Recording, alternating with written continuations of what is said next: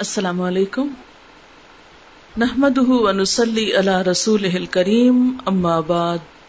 فاعوذ بالله من الشيطان الرجيم بسم الله الرحمن الرحيم رب اشرح لي صدري ويسر لي امري واحلل عقدة من لساني يفقهوا قولي ولقد خلقناكم ثم صورناكم ثم قلنا للملائكة اسجدوا لآدم فسجدوا إلا إبليس لم يكن من الساجدين. قال ما منعك ألا تسجد إذ أمرتك؟ قال أنا خير منه. خلقتني من نار وخلقته من طين. قال فاهبط منها، فما يكون لك أن تتكبر فيها. فاخرج. انك من الصاغرين. قال انظرني الى يوم يبعثون. قال انك من المنظرين.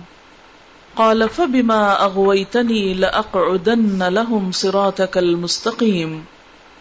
ثم لآتينهم من بين ايديهم ومن خلفهم وعن ايمانهم وعن شمائلهم ولا تجد اكثرهم شاكرين. قال اخرج منها مذءوما مدحورا. لمن تبعك منهم لأملأن جهنم منكم أجمعين. ويا آدم اسكن أنت وزوجك الجنة فكلا من حيث شئتما ولا تقربا هذه الشجرة فتكونا من الظالمين. فبسبس لهما الشيطان لیبدی لهما ما وري عنهما من سوآتهما وقال ما نهاكما ربكما عن هذه الشجرة إلا أن تكونا ملكين أو تكونا من الخالدين وقاسمهما إني لكما لمن الناسحين فدلاهما بغرور فلما ذاق الشجرة بدت لهما سوآتهما وتفقا يخصفان عليهما من ورق الجنة وناداهما ربهما ألم أنهكما عن تلكما الشجرة وأقل لكما إن الشيطان لكما عدو مبين قالا ربنا ظلمنا أنفسنا وإن لم تغفر لنا وترحمنا لنكونن من الخاسرين قال اهبطوا بعدكم لبعد عدو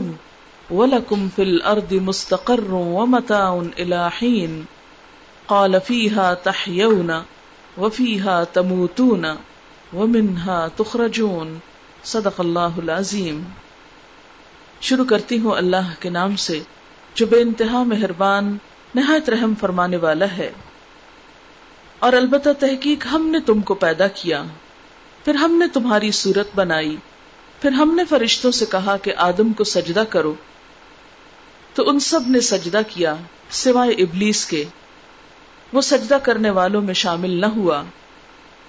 اللہ تعالیٰ نے اس سے پوچھا، تجھے کس چیز نے روکا کہ تو سجدہ نہ کرے جبکہ میں نے تجھ کو حکم دیا تھا؟ بولا، میں اس سے بہتر ہوں۔ مجھے تو نے آگ سے پیدا کیا اور اس کو مٹی سے بنایا۔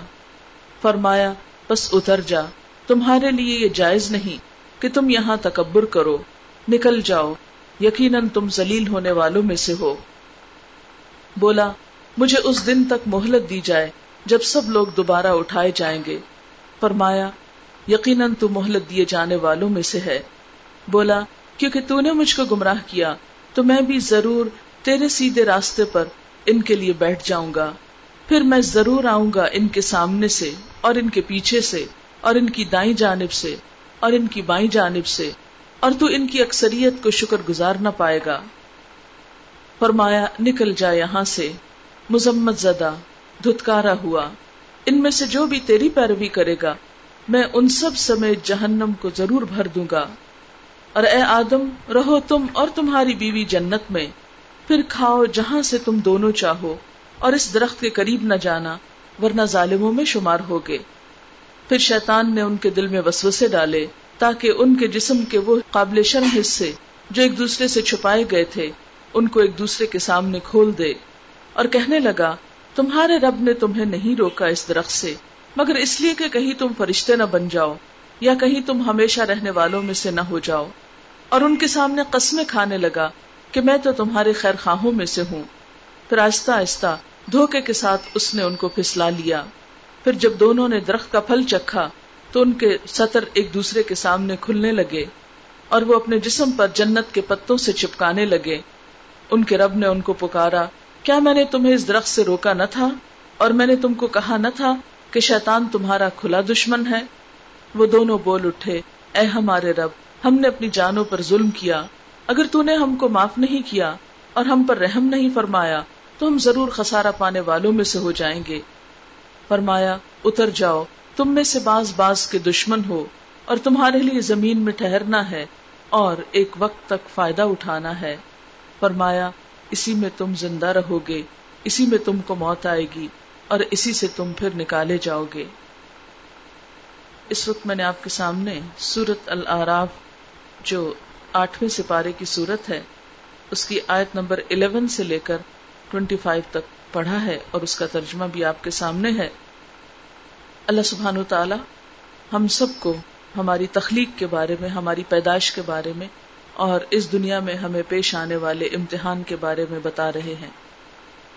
بات یہ کہ جو انسان بھی دنیا سے آتا ہے، جب وہ ہوش سنبھالتا ہے تو ایک خیال اس کو ضرور آتا ہے کہ مجھے کس نے بنایا۔ آپ نے دیکھا ہوگا کہ بچے جب بولنے کا آغاز کرتے ہیں یا بالکل شروع میں بولنے لگتے ہیں تو ہر چیز کے بارے میں پوچھتے ہیں، یہ کیا ہے، یہ کیا ہے، یہ کیا ہے۔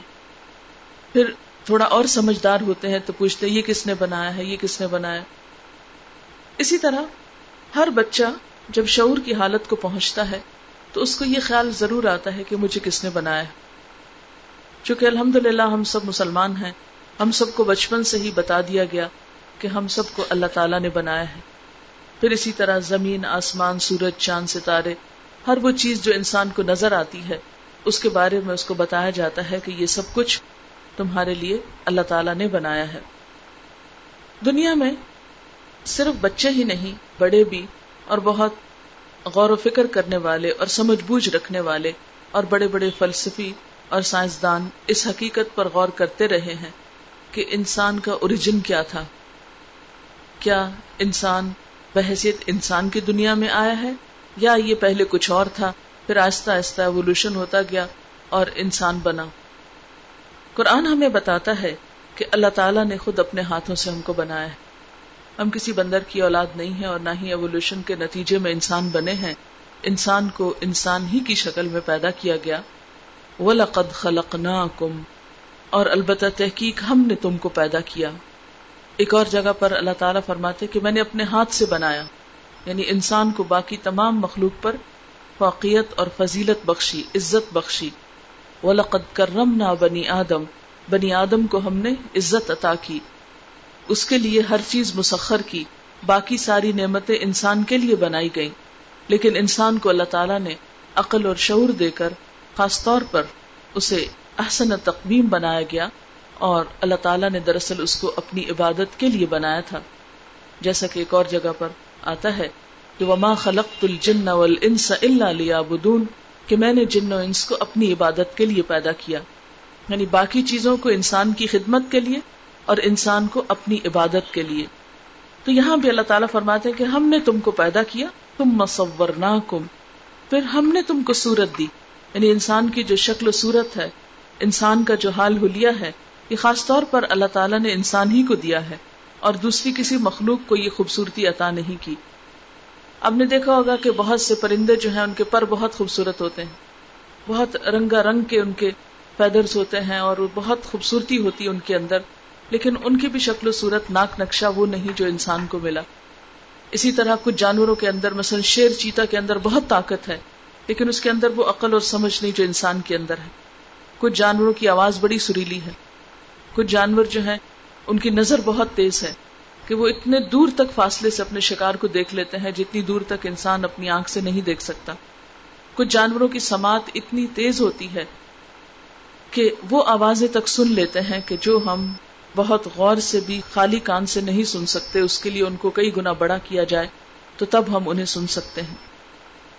تو اگرچہ انسان سے زیادہ مختلف قوتیں اور جانوروں کو ملی ہیں، لیکن بحثیت مجموعی انسان کو عقل اور شعور جیسی چیز، انٹلیکٹ اور ذہانت جیسی چیز جو ملی ہے، یہ باقی جانوروں کے پاس نہیں ہے۔ تو یہ شکل و صورت جو ہے، یہ خاص طور پر اللہ تعالیٰ کا ایک انعام ہے۔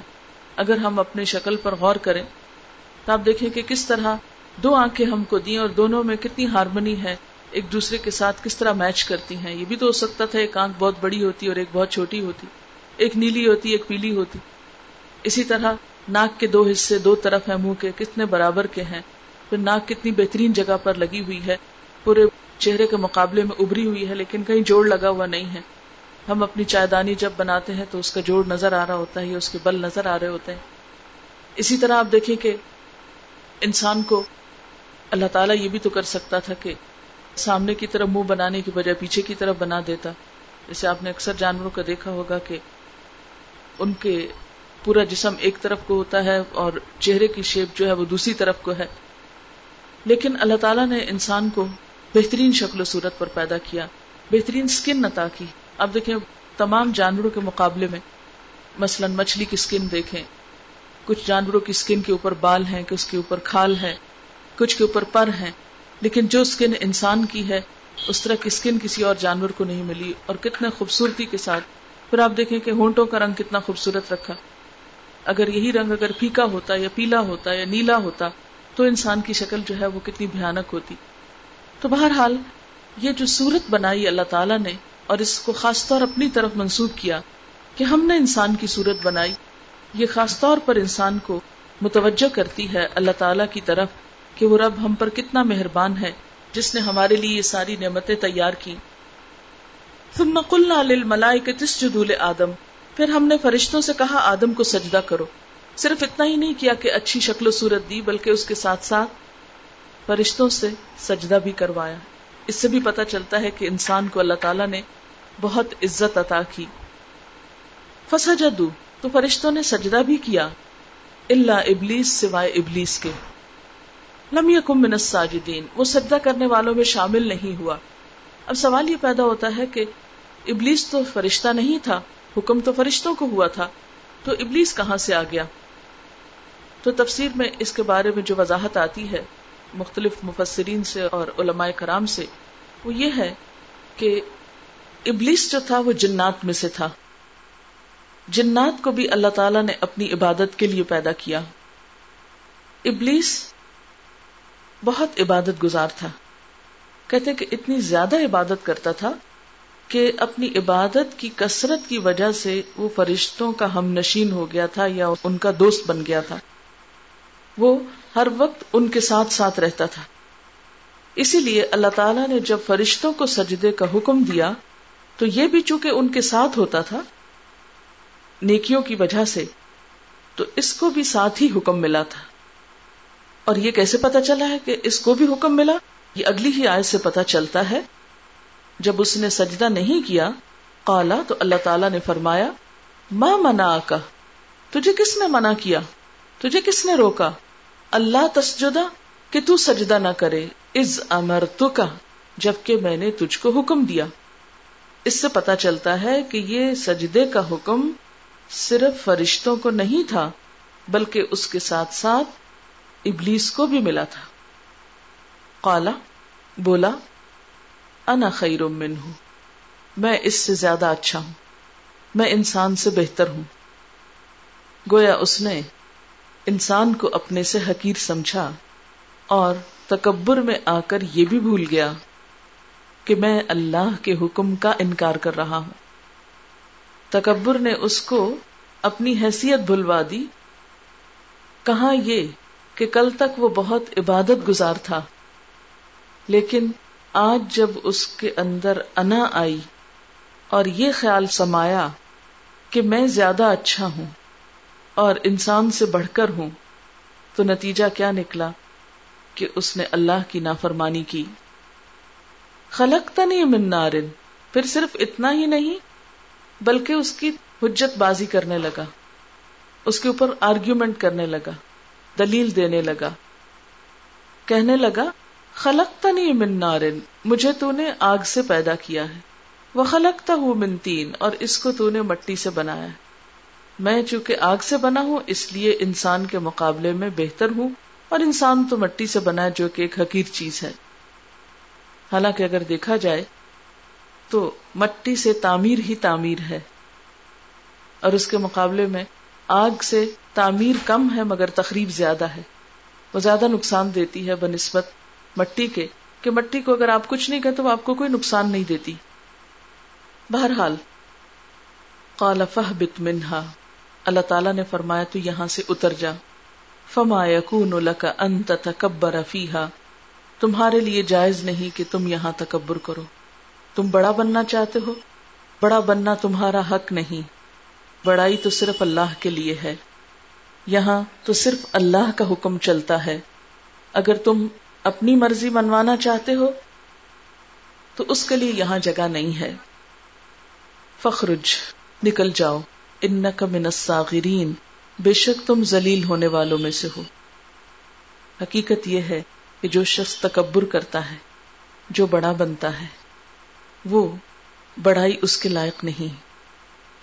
تکبر صرف ایک ہستی کے لیے ہے، باقی اگر کوئی بڑا بننا چاہے، تو اللہ تعالی کوئی نہ کوئی سبب اس کے چھوٹا ہونے کا پیدا کر دیتے ہیں۔ تو یہاں بھی اللہ تعالیٰ فرماتے ہیں، تو نے بڑا بننا چاہا فخر نکل جاؤ یہاں سے۔ تو بڑا نہیں ان کا الصاغرین، تو چھوٹوں میں سے ہے۔ کیونکہ تکبر کون کرتا ہے جو احساس کمتری کا شکار ہوتا ہے؟ انفیریٹی کمپلیکس میں مبتلا ہوتا ہے۔ ایک عام انسان جو ایک مطمئن زندگی بسر کرتا ہے، جو کسی کمپلیکس کا شکار نہیں ہوتا اس کو اس بات کی فکر نہیں ہوتی کہ میں کسی کا مقابلہ کر کر کے بڑا بن کے دکھاؤں۔ وہ جو کچھ ہے وہ اس پر شکر گزار ہوتا ہے۔ وہ اس پر مطمئن ہوتا ہے۔ لیکن جو شخص اپنے حال پر مطمئن نہیں ہوتا، اس کو سیٹسفیکشن نہیں ہے اپنے حالات سے، تو وہ سیٹسفیکشن کے حصول کے لیے بڑا بننے کی بھاگ دوڑ کرتا ہے اور جائز ناجائز طریقوں سے دوسروں سے بڑا نظر آنے کی کوشش کرتا ہے۔ اس لیے ایسے لوگ کبھی اپنی مراد کو نہیں پہنچ سکتے اور مصنوعی یا آرٹیفیشل طریقوں سے بڑا بننے والے ہمیشہ ذلیل و رسوا ہو کر رہ جاتے ہیں، جیسا کہ شیطان کے ساتھ ہوا۔ کالا انضرنی الا یوم یبعثون۔ کہنے لگا کہ مجھے قیامت کے دن تک مہلت دی جائے۔ اپنی غلطی کا اعتراف نہیں کیا، بلکہ ڈٹائی میں اور آ گیا اور کہنے لگا، ٹھیک ہے۔ اگر مجھے یہاں سے نکالنا ہی ہے، تو پھر میں بھی اس انسان کی دشمنی کروں گا اور اس کے لیے مجھے آزادی ملے کہ قیامت تک میں اپنا کام کر سکوں۔ کالا ان کا من المنظرین اللہ تعالیٰ نے فرمایا، جاؤ، تم کو اجازت ہے، تمہیں مہلت ہے، جو کرنا چاہتے ہو کرتے جاؤ۔ کالا بولا، فبما اغویتنی، کیونکہ تو نے مجھ کو گمراہ کیا۔ لأقعدن لهم صراطك المستقیم تو میں بھی ضرور تیرے سیدھے رستے پر ان کے لیے بیٹھ جاؤں گا۔ اب یہاں پر آپ دیکھیے کہ وہ اپنی غلطی کو ماننے کی بجائے اللہ تعالیٰ کو نوز باللہ قصوروار قرار دیتا ہے کہ تو نے مجھے حکم دیا سجدہ کرنے کا، میں نے سجدہ نہیں کیا، تو اس میں میرا قصور نہیں، تیرا ہے، کیونکہ تو نے مجھے کہا ہی کیوں تھا۔ نہ تو مجھے کہتا اور نہ میں انکار کرتا اور نہ یہ وقت آتا۔ پھر چیلنج مزید کرتا ہے۔ کہ چونکہ تو نے مجھے اس نوبت تک پہنچایا، تو میں بھی تیری طرف بندوں کو نہیں آنے دوں گا، تیرا نہیں بننے دوں گا۔ تو ان کو اپنی عبادت کے لیے پیدا کر رہا ہے، یہ تیرے نہیں بنیں گے۔ تم ملا آتی ممبئی نے اس کے لیے میں طریقہ کار کیا اختیار کروں گا؟ میں ان بندوں کے سامنے سے آؤں گا۔ یعنی بہکانے کے لیے سامنے آ کر کھلم کھلا بھی برائی کی دعوت دوں گا۔ جب یہ پہچانیں گے مجھ کو تو میں پیچھے چھپ جاؤں گا۔ ومن خلف پیچھے سے آؤں گا۔ اگر ان کو پیچھے سے بھی آنے کا احساس ہو گیا، کیونکہ عقل دی نا اللہ نے انسان کو، تو پھر میں کیا کروں گا؟ چھوڑوں گا پھر بھی نہیں۔ وہ ان ایمان ان کی دائیں طرف سے آ جاؤں گا۔ اور اگر یہ ادھر سے متوجہ ہوئے وہ ان شمائل ان کی بائیں طرف سے آ جاؤں گا۔ گویا چاروں طرف سے ان کو گھیروں گا۔ چاروں طرف سے ان کو جکڑوں گا۔ اور ولا تجد اکثر ہم شاکرین تو ان کی اکثریت کو شکر گزار نہ پائے گا۔ یعنی ان کے اندر شکر کا جذبہ نہیں آنے دوں گا۔ ساری نعمتیں ہونے کے باوجود ان کی زبان پر شکوے ہی رہیں گے۔ یہ ہے شیطان کا وہ جال، وہ جو ہماری چاروں طرف بنتا ہے اور ہمیں اللہ کی اطاعت کی طرف جانے نہیں دیتا۔ اور یہ چیلنج اس نے کھلم کھلا کیا تھا۔ اور قسم کھا کر کیا تھا کہ میں تو ان کو ضرور بہکا کر رہوں گا۔ اب شیطان کا سامنے سے آنا کیا ہے؟ سامنے سے آنے سے مراد یہ ہے کہ برائیوں کو اتنا خوبصورت بنا کر پیش کیا جائے کہ وہ برائی برائی نہ لگے، برائی کو اچھائی کا نام دے دیا جائے۔ آج کل آپ دیکھتے ہیں کہ بہت سے غلط کام ایسے ہیں جو انتہا درجے کے مکرو ہیں، لیکن شیطان نے انسان کو ایسے خوبصورت الفاظ سجھا دیے ہیں اور ایسے خوبصورت تصورات دیے ہیں کہ وہ برائی ان کو اچھائی لگنے لگتی ہے۔ ایک چھوٹی سی مثال دوں گی۔ آج کل ویسٹ میں ایک ٹرینڈ چلا ہے کہ مرنے کے بعد باڈی کو دفنایا نہیں جائے کیونکہ اس پر بہت پیسہ خرچ ہوتا ہے۔ ایسا ایک ایوریج اماؤنٹ جو ہے وہ two two three thousand pound ہوتی ہے جو آپ کو پے کرنی پڑتی ہے زمین کے لیے اور پھر بعد کے لک آفٹر کرنے کے لیے اور تو چونکہ یہ کافی مہنگا طریقہ ہے، تو اب ایک اور طریقہ ایجاد کیا گیا ہے اور اس میں باڈی کو جلا دیتے ہیں الیکٹرک شاکس کے ساتھ اور چند ہی سیکنڈ کے اندر وہ بالکل راک بن جاتی ہے۔ اس میں ایک اور کام یہ کیا جا رہا ہے کہ جس طرح ہیرا بننے کا جو پروسیس ہے، تو انسانی جسم کے اندر وہ مادے یا وہ کیمیکلز ان کو ایک خاص چیز سے گزارتے ہیں، تو اس پر کچھ پیسے لاگت آتی ہے، لیکن وہ مرنے والے انسان کے جسم سے ڈائمنڈز تیار ہو جاتے ہیں۔ اور وہ ڈائمنڈ لوگ اپنی انگوٹھیوں میں لگواتے ہیں، اپنے گردنوں میں لٹکاتے ہیں، یا کسی بھی طریقے سے۔ اور اس کو نام یہ دے دیا گیا ہے کہ جو تمہارے عزیز محبوب پیارے ہیں، وہ اس طرح ہر وقت تمہارے ساتھ ہیں۔ یا تمہاری انگوٹھی میں ہے یا تمہارے گلے میں ہے ٹائمز میں بھی اس کے بارے میں آیا ہے میرے پاس پورا اس کا آرٹیکل ہے۔ اور دیکھا جائے تو یہ ایک اتنا مکرو کام ہے۔ انسانی جسم کی ایک حرمت ہے۔ آپ میں سے کس کو یہ پسند ہوگا کہ اس کا جسم جلا کے راک کر کے اور اس میں سے کاربن گزار کے یا اسے ایسے پروسیس سے گزارا جائے کہ جس سے پھر وہ ایک مٹھی بھر راک ہو جائے۔ اور اس سے پہلے کیا ہو رہا تھا؟ کچھ عرصہ پہلے میرے پڑھنے میں یہ بات آئی کہ وہ جو راک بنتی ہے وہ ان کے عزیزوں کو دے دی جاتی ہے تو عام طور پر لوگ اس کو شیشے کے جارز میں ڈال کے اپنے ڈرائنگ روم وغیرہ میں رکھ لیتے ہیں اور یہ کہتے ہیں کہ یہ فلاں کی ہے، یہ فلاں کی ہے اور یہ فلاں کی۔ تو اب آپ خود سوچیں کہ اس عمل سے جو انسان کے دل میں انسان کی حرمت ہے، ایک عزت ہے یا انسان کے ساتھ جو ہمدردی ہے، اس کا تو احساس ہی ختم ہو جاتا ہے۔ یعنی جب انسان اتنا پتھر دل ہو جائے کہ مردوں کے ساتھ یہ سلوک کرنے لگے اور اس کو اتنا خوبصورت نام دے دے۔ یہ تو خیر ایک بہت ہی مکرو فیل ہے جس کو اتنا خوبصورت نام دے دیا گیا ہے کہ یور بلیوڈ ونس جو ہیں وہ تمہارے نیک میں ہے یا تمہارے رنگ میں ہے اور تمہارے ساتھ ساتھ ہے لیکن اس کے علاوہ بھی چھوٹی چھوٹی زندگی میں جتنے بھی حرام کام ہیں، جتنے بھی غلط کام ہیں، اگر آپ غور کریں تو آپ دیکھیں گے کہ شیطان نے ان کو نام بہت خوبصورت دے دیے۔ یہ بالکل اس کو آپ اس مثال سے سمجھ سکتے ہیں کہ آج کل معمولی سے معمولی پروڈکٹ کو اتنے خوبصورت اشتہار میں پیش کیا جاتا ہے، بیکار سے بیکار چیز کو کہ آپ ایک دم ٹیمپٹ ہو جاتے ہیں اور وہ چیز خرید لیتے ہیں۔ اور جب خرید لیتے ہیں تو بعض اوقات دیکھتے ہیں کہ وہ اتنی افیکٹو نہیں ہے ایک واشنگ پاؤڈر سے لے کر کوئی چیز ایسی نہیں کہ جس کی اشتہار نہ مثلاً ہمارے یہاں ایک سپاری ملتی ہے۔ اس پاری کی قیمت روپے آٹھ آنے ہوگی۔ بہت ہی کم قیمت کی ہے۔ لیکن اس پر جو ایڈورٹیزمنٹ ہے، وہ لاکھوں کی ہے۔ بڑے بڑے پوسٹرز لگے ہوئے ہیں ٹیلی ویژن پہ اشتہار آ رہے ہیں، ہر جگہ۔ اور پھر دوسری طرف جو آرٹیکلز آ رہے ہیں کہ ان سپاریوں کو کھانے سے جو منہ کا سرطان یا کینسر ہو رہا ہے، اس کے ایک پوری رپورٹ پچھلے دنوں ایک رسالے میں چھپی ہے کہ کتنے بے شمار لوگ انہی چیزوں کے مستقل طور پر کھانے کی وجہ سے منہ کے، گلے کے، ہونٹوں کے، دانتوں کے، مسوڑوں کے، اس طرح کے بے پناہ امراض کا شکار ہو رہے ہیں۔ ایک طرف لوگ آگاہ بھی کر رہے ہیں کہ یہ چیزیں نقصان دہ ہیں صحت کے لیے۔ مثلاً آپ دیکھیں کہ سگریٹ کا جو اشتہار ہوتا ہے وہ کتنا اٹریکٹو ہوتا ہے۔ میں نے نہیں دیکھا کہ سگریٹ سے بڑھ کے خوبصورت اشتہار ابھی تک کوئی بنانے میں کامیاب ہوا ہو۔ اور کون نہیں جانتا کہ سگریٹ کا کوئی نقصان ہے؟ اور اسی اشتہار کے نیچے لکھا ہوتا ہے، سگریٹ نوشی جو ہے وہ صحت کے لیے نقصان دہ۔ اب آپ دیکھیں کہ ایک نقصان دہ چیز، آپ خود مان رہے ہیں کہ یہ نقصان دہ ہے، اور اس کے ساتھ اس کو آپ اتنا خوبصورت انداز میں پیش کر رہے ہیں کہ کون ہے جو اس کے نقصان کو سمجھے یا مانے گا، وہ ایک دم اٹریکٹ ہوگا اس برائی کی طرف۔ لیکن ہم میں سے اکثر لوگ ان چھوٹی چھوٹی چیزوں کی طرف، یا چھوٹی ہیں یا بڑی جو بھی ان کو برائی کی نظر سے نہیں دیکھتے یا اس کی طرف توجہ نہیں کرتے۔ بلکہ آپ نے دیکھا ہوگا کہ بچے جب سگریٹ کے عادی ہوتے ہیں تو اس کا طریقہ کیا اختیار کیا جاتا ہے؟ انہیں بچے صرف اٹریکٹ ہو کر اس کو ٹرائی کرتے ہیں۔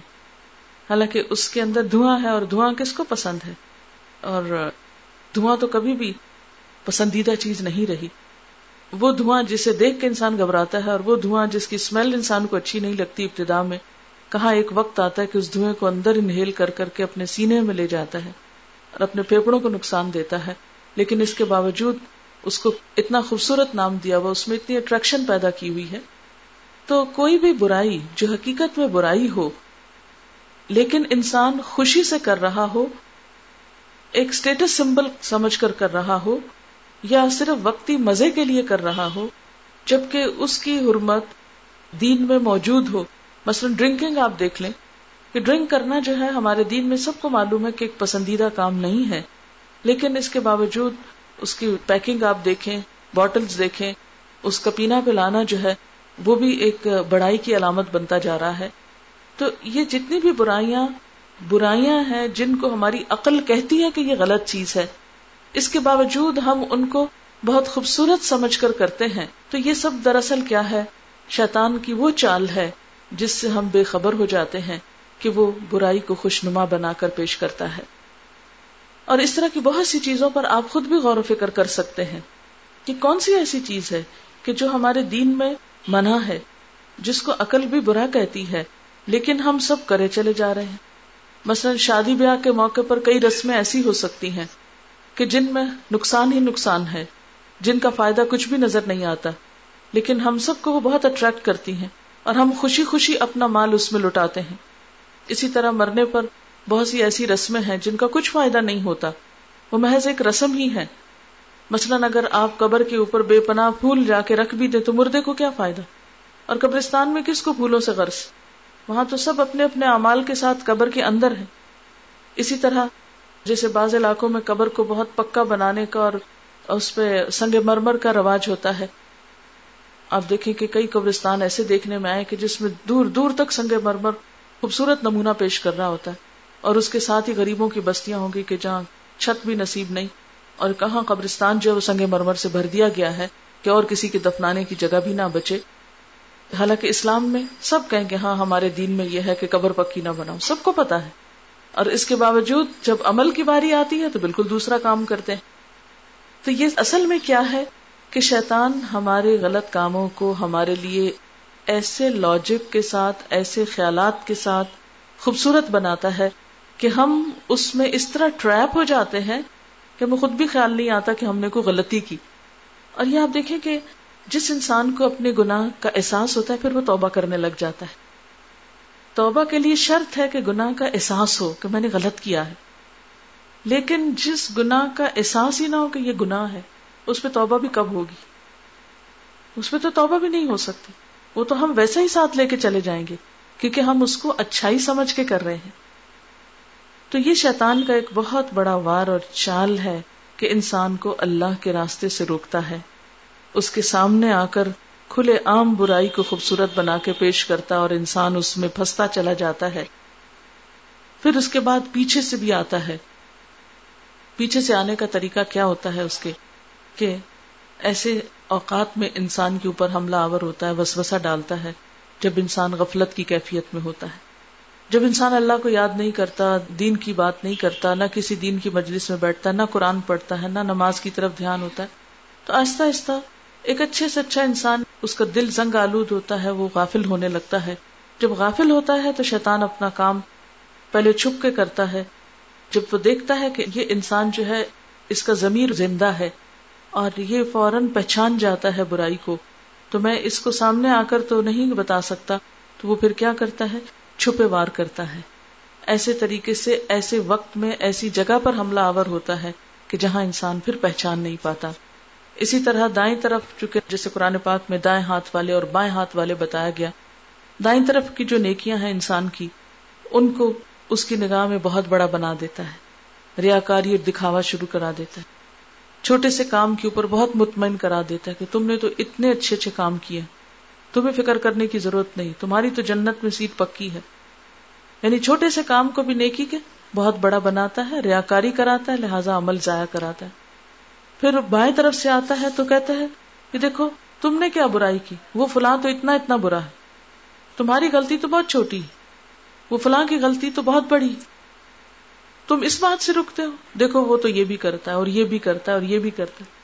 نتیجہ یہ ہوتا ہے کہ انسان کہتا ہے کہ ہاں بھائی، میں نے کون سا ایسا قصور کیا؟ اور یہ آپ دیکھیں کہ اکثر ہم جب انسانوں کے ساتھ معاملہ کرتے ہیں تو اس وقت ہم اپنے آپ کو یوں بچا جاتے ہیں کہ نہیں، میرا تو کچھ قصور ہی نہیں ہے۔ تو یہ تمام چالیں شیطان کی ہیں۔ چاروں طرف سے انسان کو گھیرتا ہے اور پہلے دن سے کام کر رہا ہے۔ جیسا کہ آگے ہم دیکھیں گے کہ فوراً ہی آدم اور ہوا کے پیچھے جنت میں پہنچ گیا اور ان کو ورگلانا شروع کر دیا اور دو ڈائریکشن وہ بھول گیا اور وہ کیا ہے؟ اوپر سے اور نیچے سے۔ ان دو اطراف سے وہ نہیں آ سکتا اور وہ وہ ہے کہ ایک طرف انسان اللہ کے سامنے سجدہ ریس ہو، جو جتنی آجزی کرے گا، جھکے گا، اپنے گناہوں کی معافی مانگے گا اور دعا کے لیے ہاتھ اٹھائے گا۔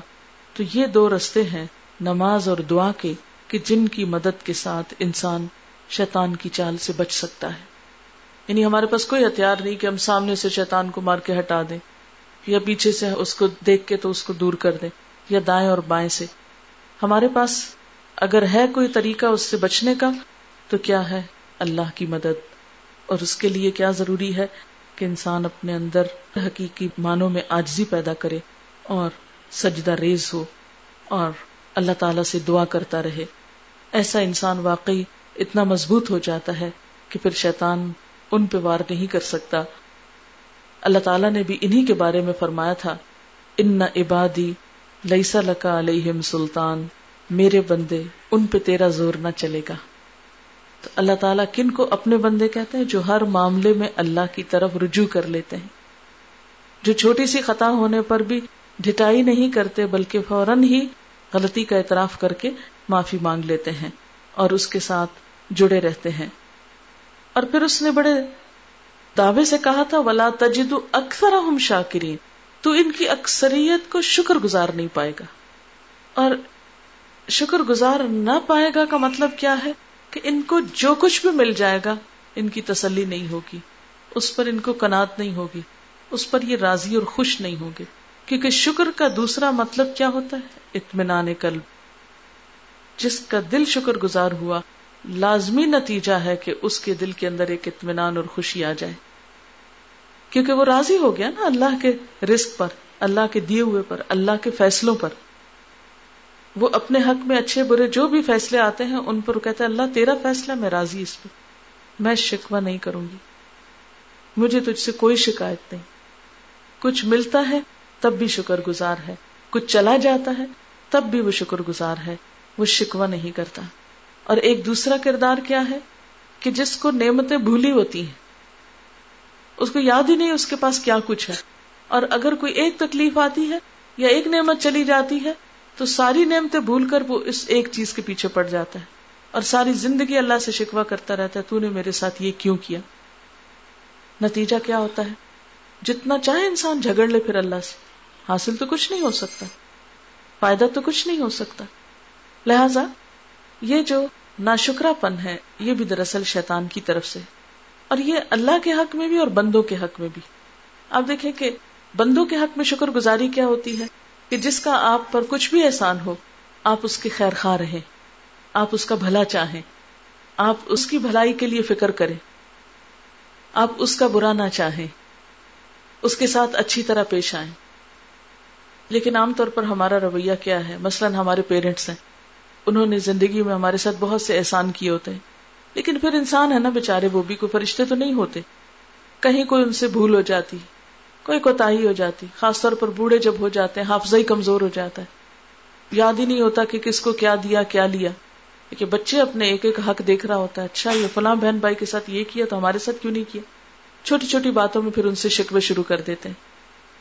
اللہ تعالیٰ نے قرآن پاک میں حکم دیا انشکرلی ول والدیک میرے شکر گزار بنو اور اپنے ماں باپ کے شکر گزار بنو۔ بندوں میں سب سے بڑا شکر گزاری کا جذبہ جس کے لیے ہونا چاہیے وہ ہمارے ماں باپ ہیں۔ لیکن عام طور پر ہمیں کوئی نہ کوئی شکوا کوئی نہ کوئی ناراضگی ان سے چلی رہتی ہے، جس کے نتیجے میں ہم ان کے ساتھ احسان نہیں کر پاتے۔ حالانکہ قرآن پاک میں اللہ کا حکم ہے وہ بل والدین احسانہ اور والدین کے ساتھ احسان کرو۔ صرف اتنا ہی نہیں کہ اگر انہوں نے اچھا کیا تو تم بھی اچھا کر لو۔ وہ نہ بھی اچھا کریں تو تمہیں ان کے ساتھ اچھا کرنا ہوگا، احسان کرنا ہوگا۔ لیکن جو شخص والدین سے شکوا کرتا رہے، وہ کبھی احسان نہیں کر سکتا۔ اسی طرح پھر شادی کے بعد شوہر۔ شوہر چونکہ بیوی کے لیے بہت کچھ کرتا ہے، اس کے لیے گھر بناتا ہے، اس کو پروٹیکشن دیتا ہے۔ پھر اس سے اس کو اولاد نصیب ہوتی ہے، زندگی میں بہت سی نعمتیں ملتی ہیں۔ ظاہر ہے کہ جو کچھ ہمارے ماں باپ کے گھر ہمیں ملا تھا، شوہر کے گھر آ کر یقیناً ہمیں بہت کچھ اس میں اضافہ ہوا ہے۔ لیکن ہمیں کبھی بھی شیطان اس طرف سوچنے نہیں دیتا۔ سسرال میں آ کر شوہر کے پاس آ کر ہمیں پیچھے ہی کی یاد دلاتا رہتا ہے۔ تمہارے ساتھ تو ایسے لاڈ ہوتے تھے، تمہیں تو ماں باپ کے گھر ایسا ملتا تھا اور یہاں تو تمہیں یہ بھی نہیں ملا، یہ بھی نہیں۔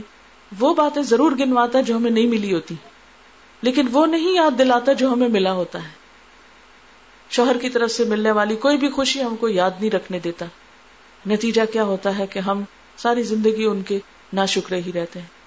نبی صلی اللہ علیہ وسلم نے اسی کی طرف اشارہ کر کے فرمایا کہ تم عورتوں کی اکثریت میں نے جہنم میں دیکھی ہے اور اس کی ایک وجہ یہی بتائی کہ وہ شوہروں کی ناشکری ہوتی ہیں۔ تم میں سے ایک دنوں تک اپنے ماں باپ کے گھر بغیر شادی کے بیٹھی رہتی ہے۔ پھر اللہ تعالیٰ اس کو شوہر دیتا ہے، بچے دیتا ہے، زندگی کی نعمتیں دیتا ہے۔ پھر کوئی ایک بات شوہر کی اسے ناگوار ہوتی ہے تو کہہ اٹھتی ہے کہ میں نے تو تجھ سے کبھی کوئی خوبی دیکھی نہیں۔ یہی دراصل اس کی ناشکری ہے۔ یہ اللہ تعالیٰ کو سخت ناپسند ہے کہ ایک شخص اتنی محنت کرتا ہے صبح سے شام تک۔ اتنا کام کرتا ہے، اتنا تھکتا ہے، سب کچھ کرتا ہے۔ پھر آخر وہ بھی تو انسان ہے۔ کوئی کمی کو تاہی ہو ہی جاتی ہے اس سے بھی۔ یعنی کہ وہ پرفیکٹ ہوتا ہے۔ ناشکرا پن کیا ہے کہ کسی کے بڑی خیر خواہی اور نیکی کو بھول کر چھوٹی سی غلطی پکڑ لینا۔ اور اس پر اس کو معاف نہ کرنا۔ اور جو انسان یہ رویہ رکھتا ہے، ایک نیگیٹو سوچ کا مالک ہوتا ہے، وہ کبھی کسی انسان سے بھی راضی نہیں ہو سکتا۔ یعنی کچھ لوگوں کو آپ نے دیکھا ہوگا، ان کے منہ پہ ہر وقت، ہر ایک کے خلاف کوئی نہ کوئی شکایت رہتی ہے۔ ایسے لوگ دوسروں کی صرف برائیاں چننے میں بیٹھے ہوتے ہیں۔ ان کو اپنی برائیاں بھول جاتی ہیں۔ وہ ہر ایک میں کوئی نہ کوئی نقص نکال لیتے ہیں۔ ہر ایک میں کوئی نہ کوئی ایب اور دوسروں کے ایب بیان کر کر کے وہ خوش ہوتے رہتے ہیں۔ اور ہر ایک کو لیٹ ڈاؤن کرتے رہتے ہیں۔ یہ بھی تکبر کی ایک قسم ہوتی ہے کہ اپنے آپ ہی کو سب کچھ سمجھنا اور دوسرے کی کسی خوبی اور بھلائی کو تسلیم کر کے نہ دینا۔ ایسے لوگ شیطان کے جال میں پوری طرح جکڑے ہوئے ہوتے ہیں، لیکن ان کو احساس ہی نہیں ہوتا کہ وہ کس مشکل کا شکار ہے اللہ تعالیٰ نے اس کی جب یہ باتیں سنی تو بہت ناراض ہوئے۔ کالا خرج منہا مد مد فرمایا کہ نکل جاؤ یہاں سے۔ مذمت زدہ، دھتکارے ہوئے۔ لمن تب کا من ہم ان میں سے جو بھی تیری پیروی کرے گا لم لن جہنم من کم اجمعین، تو میں بھی تم سب کو ان سمیت ناشکر لوگوں سمیت اور یہ تیری پیروی کرنے والوں سمیت جہنم کو ضرور بھر دوں گا۔ اب آپ دیکھیے کہ یہ کون سی چیزیں ہیں جس پر اللہ تعالیٰ نے فرمایا جو بھی ان میں سے تیری پیروی کرے گا۔ تو آئیے تھوڑا سا ان آیتوں سے یہ جائزہ لے کہ شیطان نے کیا کام کیے تھے جن کے بارے میں اللہ تعالیٰ فرما رہے ہیں۔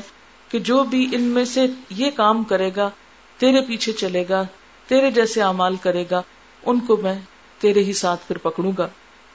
سب سے پہلے شیطان کی خرابی ہمیں یوں نظر آتی ہے کہ اس نے سجدے سے انکار کیا تھا، اور یہ انسان کو سجدے سے انکار کیا تھا۔ ہم جبکہ اللہ تعالی کو سجدے سے انکار کر دیتے ہیں، تو پھر ہمارا حال کیا ہوگا؟ یعنی اگر اللہ تعالیٰ اس سے ناراض ہوئے کہ انسان کو سجدہ کیوں نہیں کیا؟ جو کہ ایک چھوٹا کام ہے، بنسبت اس کے کہ اللہ تعالیٰ کو سجدہ کیا جائے۔ تو جو شخص نماز سے ہی انکار کر دے، میں نہیں پڑھتا، میں نہیں پڑھوں گا۔ یہ ایک شیطانی کام ہے، ایک شیطانی رویہ ہے۔ دوسری بات یہ کہ جب اللہ تعالیٰ نے اس سے پوچھا کہ سجدہ کیوں نہیں کیا، تو مان لیتا بھی میں نے غلطی ہو گئی مجھ سے۔ نہیں، یہ نہیں کیا۔ آگے سے تعویلیں شروع کر دی انا خیر من ہوں میں اس سے زیادہ بہتر ہوں۔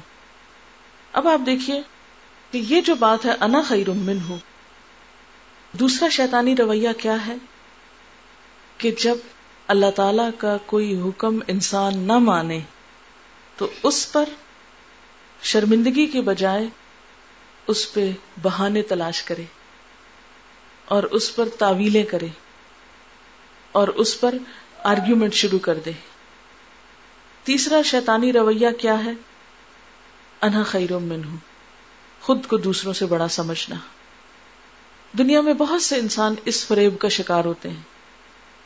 اور اس فریب کا عام طور پر شکار کون ہوتے ہیں؟ نمبر ایک، جنہیں دنیا میں کوئی نعمت ملی ہوتی ہے، مثلا علم، مال، حسن یا ذہانت۔ تو وہ کیا کرتے ہیں؟ اپنی اس نعمت کی وجہ سے اپنے آپ کو بڑا سمجھتے ہیں دوسروں سے۔ اور دوسروں کی کوئی دوسری خیر خواہی اور بھلائی اور خیر ان کے اندر انہیں نظر ہی نہیں آتی۔ اب دیکھیں کہ جب بھی ہم اپنے آپ کو کسی دوسرے سے کمپیئر کرتے ہیں اور یہ کمپیرزن کرنے کی عادت ہر انسان میں ہوتی ہے۔ عام طور پر ہم بیٹھتے ہیں تو دو لوگوں کو کمپیئر کرنے لگتے ہیں۔ مائیں عام طور پر بچوں کو کمپیئر کرتی رہتی ہیں۔ حالانکہ یہ ایک غلط بات ہے، ہر بچہ الگ ہوتا ہے۔ ہر ایک کے اندر ایک الگ خوبی اللہ تعالیٰ نے رکھی ہوتی، جو دوسرے کے اندر نہیں ہو سکتی۔ ایک ماں کی اولاد میں بہت ڈفرنس ہو سکتا ہے۔ تو آپ نے دیکھو کہ جو مائیں بچوں کے اندر کمپیرزن کرتی ہیں، عام طور پر وہ بچے احساس کمتری کا شکار ہو جاتے ہیں۔ مثلا اگر آپ یہ کہتے رہے ایک بچے کو، دیکھو تمہاری بہن اتنا کام کرتی ہے اور تم کچھ نہیں کرتے دیکھو تمہاری بہن جو ہے اس کا اے پلس آ گیا اور تم دیکھو کچھ نہیں کر رہے۔ یہ چیز بچوں کے اندر ایک بہت نفرت بھی پیدا کرتی ہے اور ایک بغاوت پیدا کرتی ہے۔ کمپیرزن جو ہے، اس لیے تو انسان کرے کہ میرے میں کیا اچھائی نہیں، میں کہاں پیچھے ہوں؟ کیونکہ آپ صلی اللہ علیہ وسلم نے ہمیں کیا سکھایا ہے؟ کہ دنیا کے معاملے میں اپنے سے نیچے والوں کو دیکھو اور دین کے معاملے میں اپنے سے بڑوں کو دیکھو۔ اگر کمپیرزن کرنا ہی ہے تو نیکیوں اور بھلائیوں میں کرو۔ کہ ہم دوسرے کے مقابلے میں کون سی نیکی نہیں کر رہے؟ یعنی جب آپ مثلاً کسی کو اچھی نماز پڑھتے دیکھیں، تو اس وقت اگر آپ خود نہیں پڑھتے تو ضرور سوچیں کہ اللہ مجھے بھی توفیق دے اور میرے اندر یہ خامی ہے کہ میں ابھی ایسی نماز نہیں پڑھتی۔ مثلاً اگر کسی کا اخلاق اچھا ہے تو ضرور سوچیں کہ میرا بھی ایسا ہو جائے تو کتنا اچھا ہے۔ لیکن یہ نہیں کہ آپ کسی کے ہاتھ میں چوڑیاں دیکھیں تو اس وقت حسرت لے جائیں کہ کاش میرے ہاتھ پر بھی اتنی ہوتی۔ یہ دنیا کے معاملے میں جو کمپیرزن ہے، یہ انسان کے دل کو غم سے بھرتا ہے۔ نیکی کا جو کمپیرزن ہے، نیکی کے معاملے میں دوسرے کو اپنے سے بڑے کو دیکھنے سے انسان کے اندر اپنے گناہ کا احساس پیدا ہوتا ہے اور نیکی کا پھر شوق بھی آتا ہے۔ لیکن کبھی بھی اپنی کسی خوبی کو سامنے رکھ کے اور دوسرے کی کسی کمزوری کو سامنے رکھ کے کمپیرزن نہ کریں ہر انسان میں خوبی بھی ہوتی ہے اور کوئی کوتا بھی ہوتی ہے۔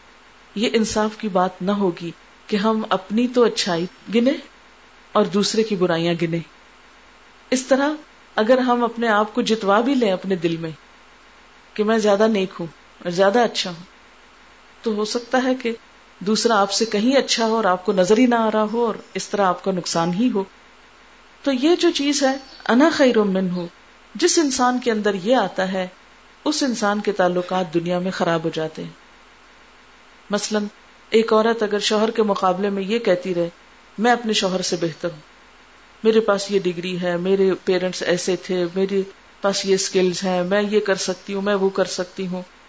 وہ جاب کرتا ہے تو میں بھی کر سکتی ہوں، وہ ڈرائیونگ کرتا ہے تو میں بھی کر سکتی ہوں، وہ ایسا کرتا ہے تو میں بھی یہ کر سکتی ہوں۔ ایک مقابلے کی کیفیت جو ہمارے معاشرے میں آ گئی ہے، نتیجہ کیا ہوتا ہے؟ اس کا پھل کیا پایا ہے ہم نے؟ ہمارے گھروں سے خوشی ختم ہو گئی۔ ایسی عورت کبھی بھی خوش نہیں رہ سکتی جو ہر وقت اپنے آپ کو شوہر کے مقابلے پر رکھے۔ اس میں دیکھنا یہ چاہیے کہ جو خوش ہونا چاہتا ہے وہ یہ دیکھے کہ دوسرے شخص کے اندر کون کون سی اچھائی ہے۔ اور مجھے اللہ تعالیٰ نے کہاں ہمت طاقت دی ہے کہ میں بھی اپنے اندر کوئی اچھائی پیدا کروں؟ تو یہاں پر یہ بھی ایک شیطانی رویہ ہے، یہ بول، انا خیر من انا کا شکار ہونا۔ پھر اس کے بعد صرف یہ نہیں کہ انسان اپنے آپ کو بڑا کہے بلکہ اس کی بھی حجت شروع کر دے۔ جیسے شیطان نے کی کہ مجھے آگ سے بنایا، اس کو مٹی سے بنایا۔ یہ بھی ایک شیطانی رویہ ہے۔ ماننے کی بجائے تعویلیں پیش کرنا۔ پھر اس کے بعد اگلا شیطانی رویہ کیا ہے؟ کہ انضر نے الایوں میں یو غلط کاموں کی مہلت لے لینا۔ غلط کاموں کے لیے پلاننگ کرنا۔ پھر اگلا رویہ شیطانی کیا ہے؟ فبیما اغوئی تنی اپنی غلطی کو دوسرے کے سر ڈالنا۔ خود غلط کام کر کے دوسرے کو بلیم کرنا۔ عموماً کیا ہوتا ہے کہ انسان سے جب کوئی خطا ہوتی تو وہ یہ کم سوچتا ہے کہ میرا اس میں کیا قصور ہے۔ وہ یہ دیکھتا ہے دوسرے کی کیا وجہ ہے اس میں۔ مثلاً اگر میں یہاں سے چل کر آ رہی ہوں اور بیٹھنے سے پہلے میں اس کو گرا دوں یا گر جائے میرے سے لگ کے تو میں یہ سوچنے کی بجائے کہ میں نے دیکھا کیوں نہیں کہ یہ کہاں ہے؟ اس کو پیچھے کر کے بیٹھتی۔ میں یہ کہنا شروع کر دی، یہ کیوں رکھا تھا یہاں؟ جیسے ابھی رکھا تھا آپ کے بولنے کے لیے۔ آپ نے دیکھا نہیں اور دیکھے بغیر اندھا دھند بیٹھ گئی اور گر گیا اور اب آپ دوسروں کو بلیم کر رہی ہیں۔ اسی طرح آپ نے دیکھا ہوگا گھر میں عام طور پر جیسے کھانا لگا رہے ہیں۔ لگاتے کوئی چیز گر گئی، ٹوٹ گئی۔ ہم فوراً بچوں پہ چیخیں دودھ ابل گیا، بچوں پہ چیخے تم لوگ شور کر رہے تھے اس وجہ سے دودھ ابلا۔ کوئی بھی کام خراب ہوتا ہے، ہم کم ہی سوچتے ہیں ہماری غلطی کیا۔ ہم فوراً سوچتے ہیں اچھا ادھر ادھر کی کون سی غلطی تھی؟ تو ٹھیک ہے، بعض اوقات دوسروں کی بھی غلطی ہوتی ہے۔ لیکن ہم دوسروں کی غلطی بتانے میں تو بہت جلدی کرتے ہیں۔ اپنی غلطی، اپنے حصے کی جو ہمارا پارٹ ہوتا ہے، جس میں ہماری کوئی کوتا ہوتی ہے، اس کی طرف ہم توجہ نہیں کرتے۔ ایسا شخص جس کو اپنا کوئی عیب نظر نہ آئے، پھر اس کی جو اصلاح ہے یا اس کی جو روحانی ترقی ہے، وہ رک جاتی ہے۔ روحانی ترقی کس کی ہوتی ہے؟ جو اپنی غلطیوں پر نظر رکھتا ہے، اور اگر اس کو اپنی اچھائی کوئی نظر آتی ہے، تو اس پر وہ خود کو کریڈٹ نہیں دیتا الحمد للہ کہتا ہے۔ مثلاً اگر مجھ میں کوئی اچھی چیز ہے، تو یہ سوچنے کے بجائے، اور تو کسی میں نہیں، مجھ میں ہی ہے، یہ ایک روڈ طریقہ ہوگا، تکبر کا طریقہ ہوگا۔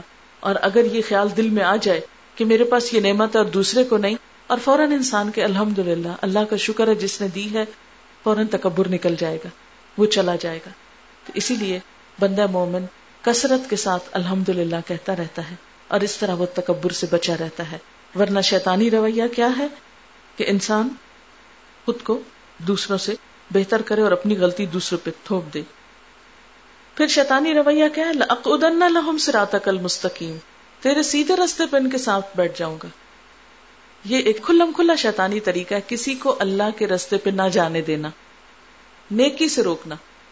اب دیکھیں، افسوس کے ساتھ کہنا پڑتا ہے کہ ہم مسلمانوں کے اندر بعض ایسے لوگ پیدا ہو گئے ہیں کہ جو خود دین کا مذاق اڑاتے ہیں۔ قرآن کی باتوں کا مذاق اڑائیں گے، اللہ رسول کی بات کا مذاق اڑائیں گے۔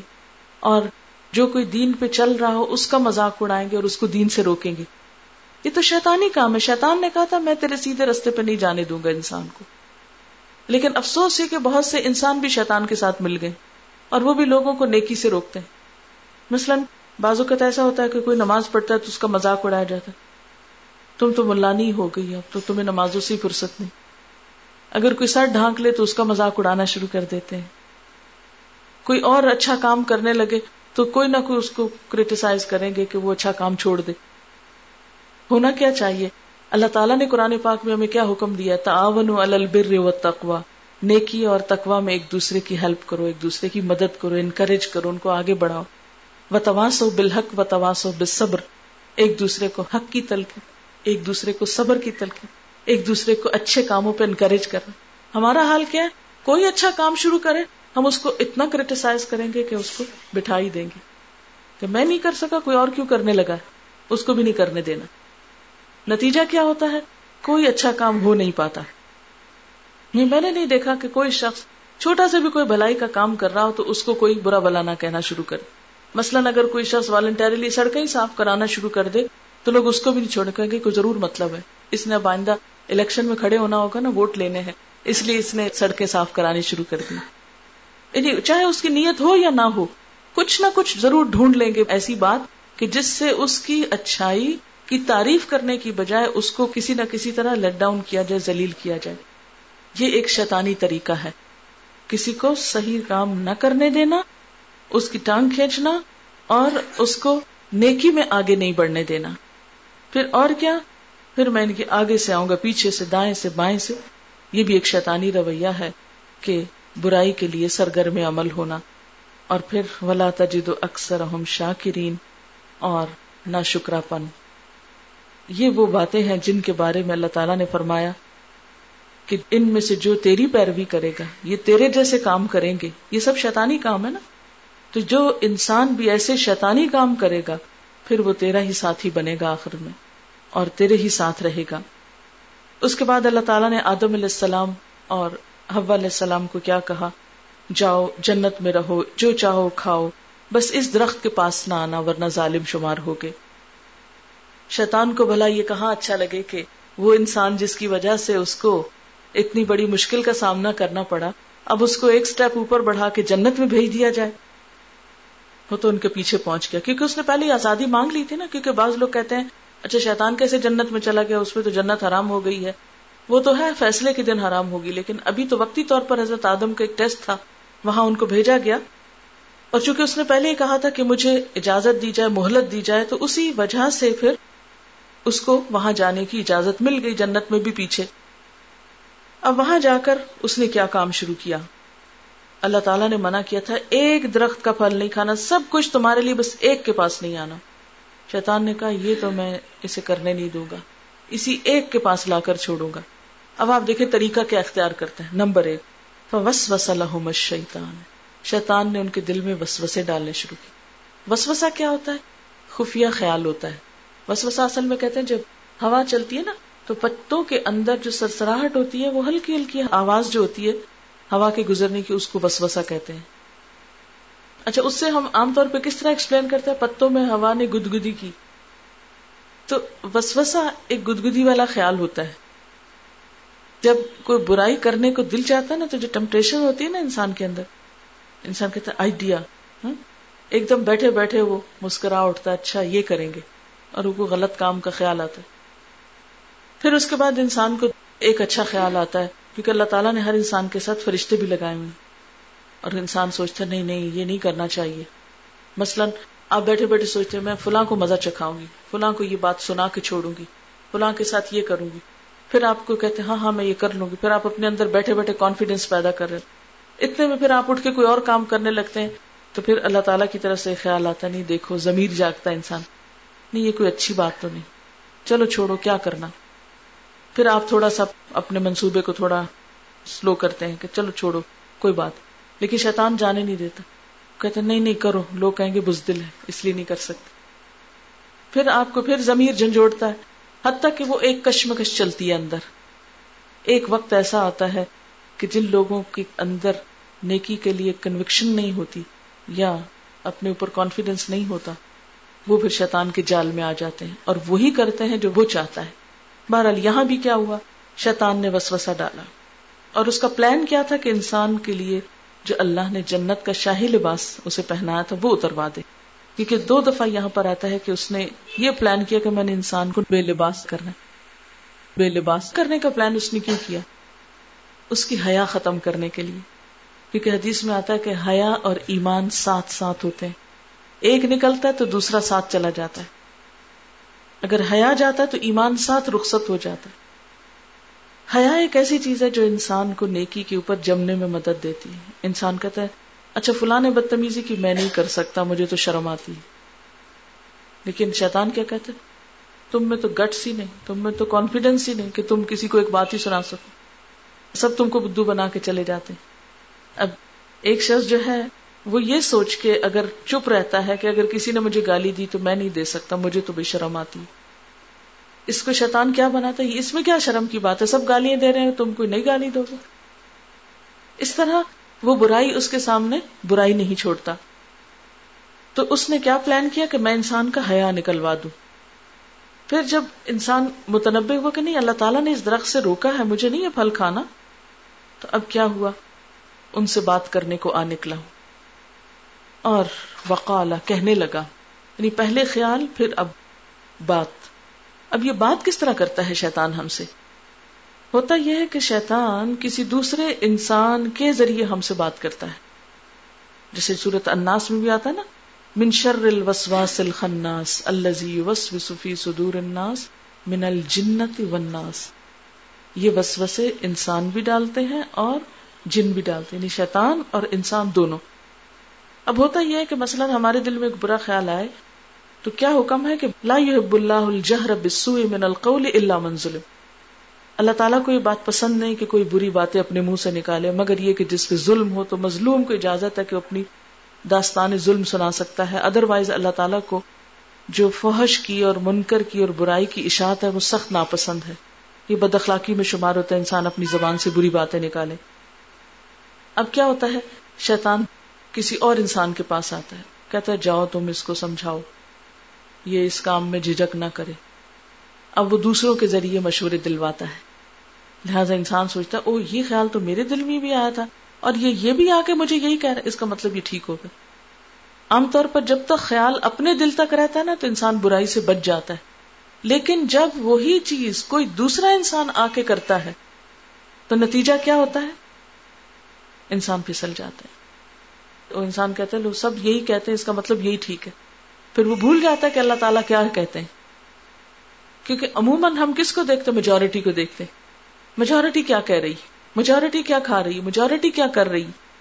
ہمارے عام طور پر ٹرینڈس کدھر کو جاتے ہیں؟ جدھر لوگ جاتے ہیں۔ ہم کیا پہنتے ہیں؟ جو لوگ پہنتے ہیں۔ ہم کس طرح کا رہن سہن اختیار کرتے جو لوگوں کو پسند ہوتا ہے۔ لہذا یہاں پر وقال اب آ گیا دوسرے کی شکل میں۔ ماں نہا کمار ابو کو مان حاض شجر تمہارے رب نے تمہیں اس درخت سے نہیں روکا اللہ ان تکو نام مگر یہ کہ تم فرشتے نہ بن جاؤ او تکو نام الخالدین یا تم ہمیشہ رہنے والوں میں سے نہ ہو جاؤ۔ یہ تو اصل بات یہ ہے کہ چونکہ پھل کھانے سے لوگ فرشتے بن جاتے ہیں، اس لیے تمہیں منع کر دیا گیا کہ تم کہیں فرشتے نہ بن جاؤ۔ اس پر بھی وہ، انہیں کوئی اتنی سمجھ نہ آئی بات تو تیسرا درجہ وقاسما ہوما قسمیں کھانے لگا ان کے سامنے۔ اب تو بات اور پکی ہو گئی۔ انی لکما لمن الناس۔ خدا کی قسم، میں تمہارا بڑا خیر خواہ ہوں۔ مجھ جیسا ہمدرد تو تمہارا ہے ہی نہیں۔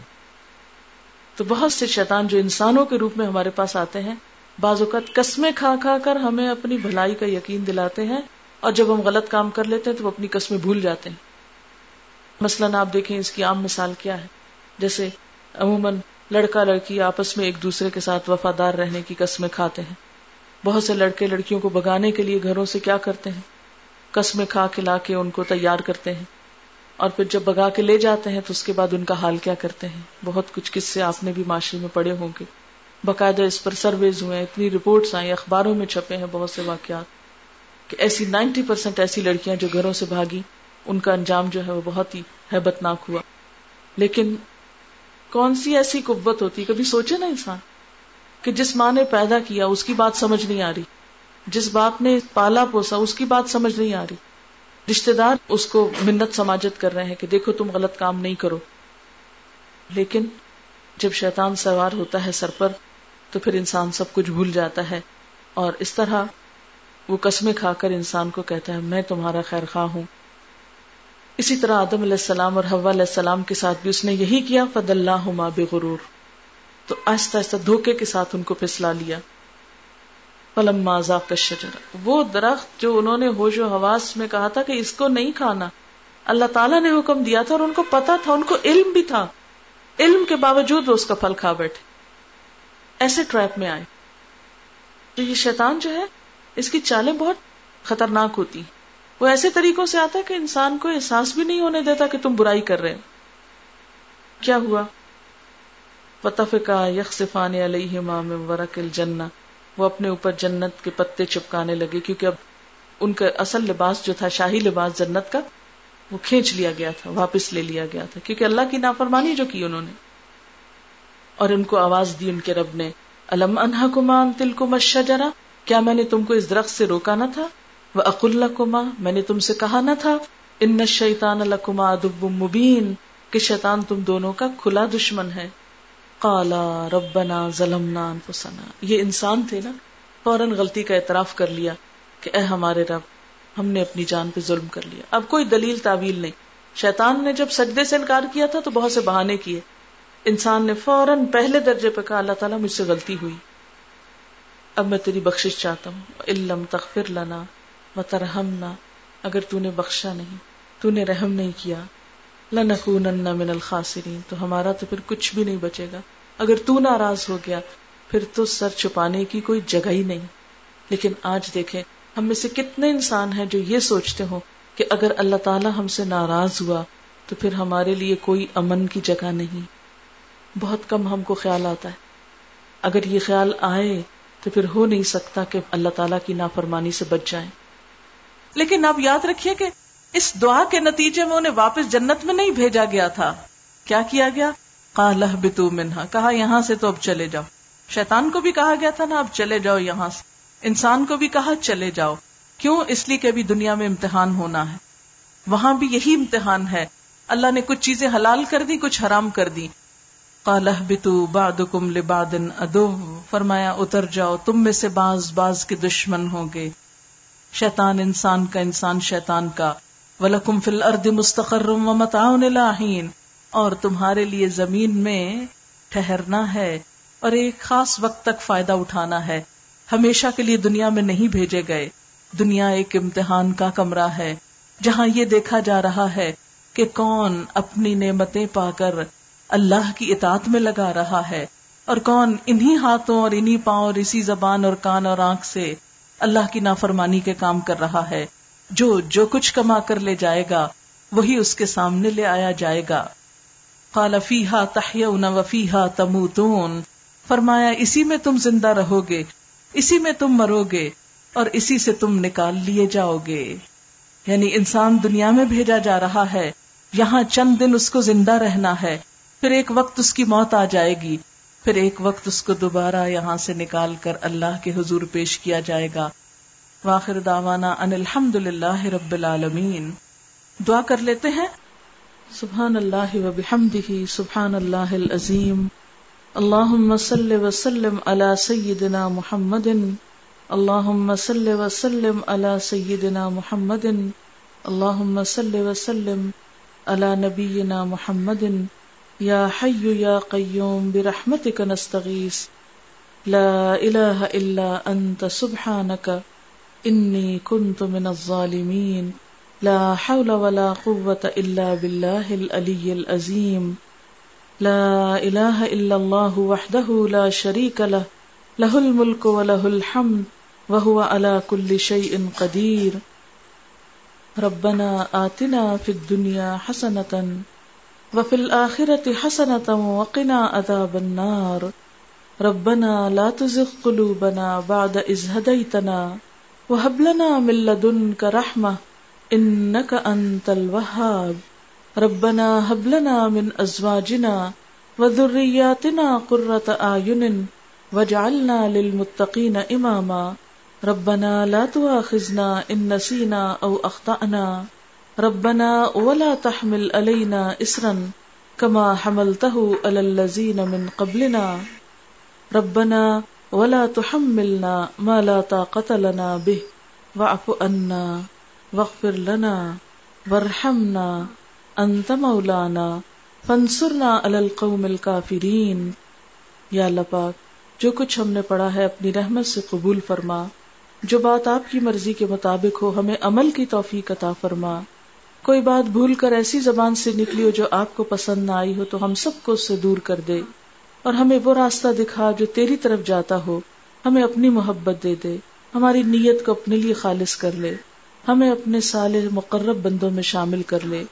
یا اللہ، ہماری اولادوں کو ہدایت عطا فرما، انہیں ہماری آنکھوں کے لیے ٹھنڈک بنا، انہیں دنیا اور آخرت کی کامیابیاں نصیب فرما، انہیں ہدایت نصیب فرما۔ یا اللہ، تو ہمارے والدین کو اپنی رحمت سے ڈھانپ لے۔ یا اللہ، ہمیں ان کے لیے صدقہ جاریہ بنا دے۔ یا اللہ، سب بیماروں کو صحت کاملہ عطا فرما۔ یا رب العالمین، تو ہماری آخرت کو اچھا کرنا، ہمیں ایمان پر موت دینا۔ یا اللہ، ہمیں قبر کے عذاب سے بچانا، دوزخ کے عذاب سے محفوظ رکھنا۔